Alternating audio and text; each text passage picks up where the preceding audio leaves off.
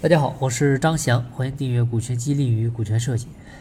我们讲经营企业呢，就是经营人，经营人呢，本质上就是经营人心，对吧？像张瑞敏也说过，对吧？管理学家也说过，他管理本质上就是管人，人永远是公司发展的第一要素。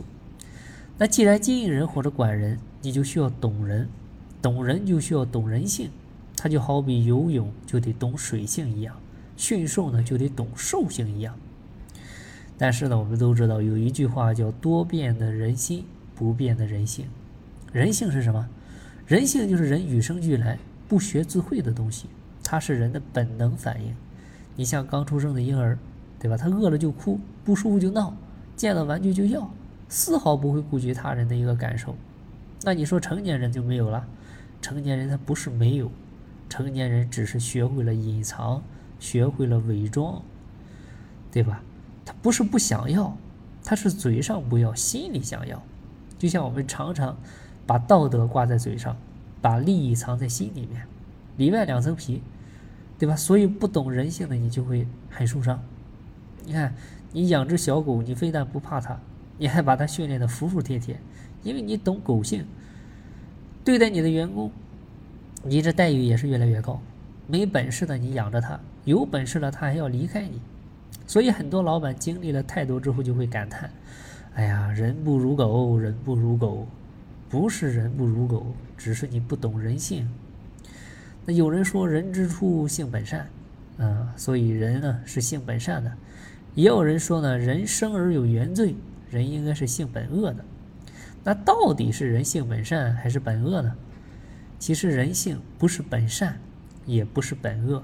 而是本私，主要是自私的私。自私是人性本能，对吧？饿了就吃，冷了就穿，遇到危险就逃避，啊，目的是人类的生存和繁衍。所以人人都是自私的。那你说那些做公益的、做慈善的，他有信仰，他不是自私啊？他们多有大爱啊！其实，从某种角度、某种意义上来说，他们满足的不是自己的物质上的自私。而是满足了自己的精神自私。各位，什么是慈善？慈善的本质就是富人迎合穷人的一个道德要求，对吧？什么是公益啊？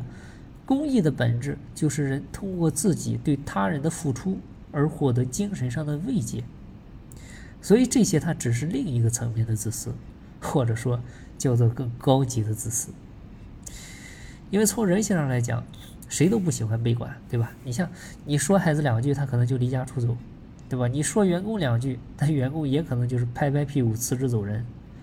人的本性就是不希望被管，啊，追寻自由，对吧？你看你也不喜欢小的时候被父母管，长大了也不喜欢在公司被领导管，在家里面也不喜欢被老婆管，对吧？大家都不喜欢被管。又比如你们几个人坐在一块打牌，对吧？彼此都很开心。但是如果有个人，啊，他雇你们几个人一块打牌，每天呢要求必须打够八小时，而且呢打够八小时就给每个人发一百块钱。哎呀，一开始你们开心的要命，对吧？这玩意儿在这玩还有钱，但是过不了几天就会骂娘，就会跟他拼命，对吧？每天在这给你干八小时，给你打牌，这么辛苦才给一百块钱，妈的不干了，是不是这样？对吧？你看以前的七零后把领导当领导。八零后呢，他开始把领导不当领导，结果九零后认为他是领导，零零后呢，零零后，零零后干的不开心，我就立马走人，对吧？你得听他的，不然的话就把你拉黑走人。这亚当斯密在《国富论》当中就说过这一句话：经理人是不可能像对待自己的财产那样去对待别人的财产的。所以在公司呢，不要死压任务定目标，员工在你这上班。他不是为了完成你的目标的，是要完成他的梦想的。因为优秀的老板都是会把公司的目标和员工的梦想合二为一。所以啊，我们要顺应人性，才能做到无所不能。人性就是人不为己，天诛地灭。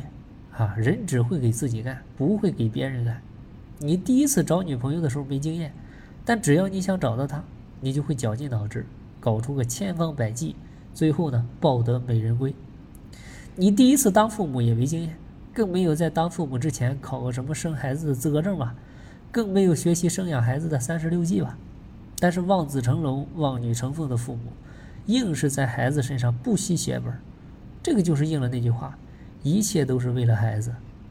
在公司，员工是没下班他就想走，老板呢是把自己累成狗。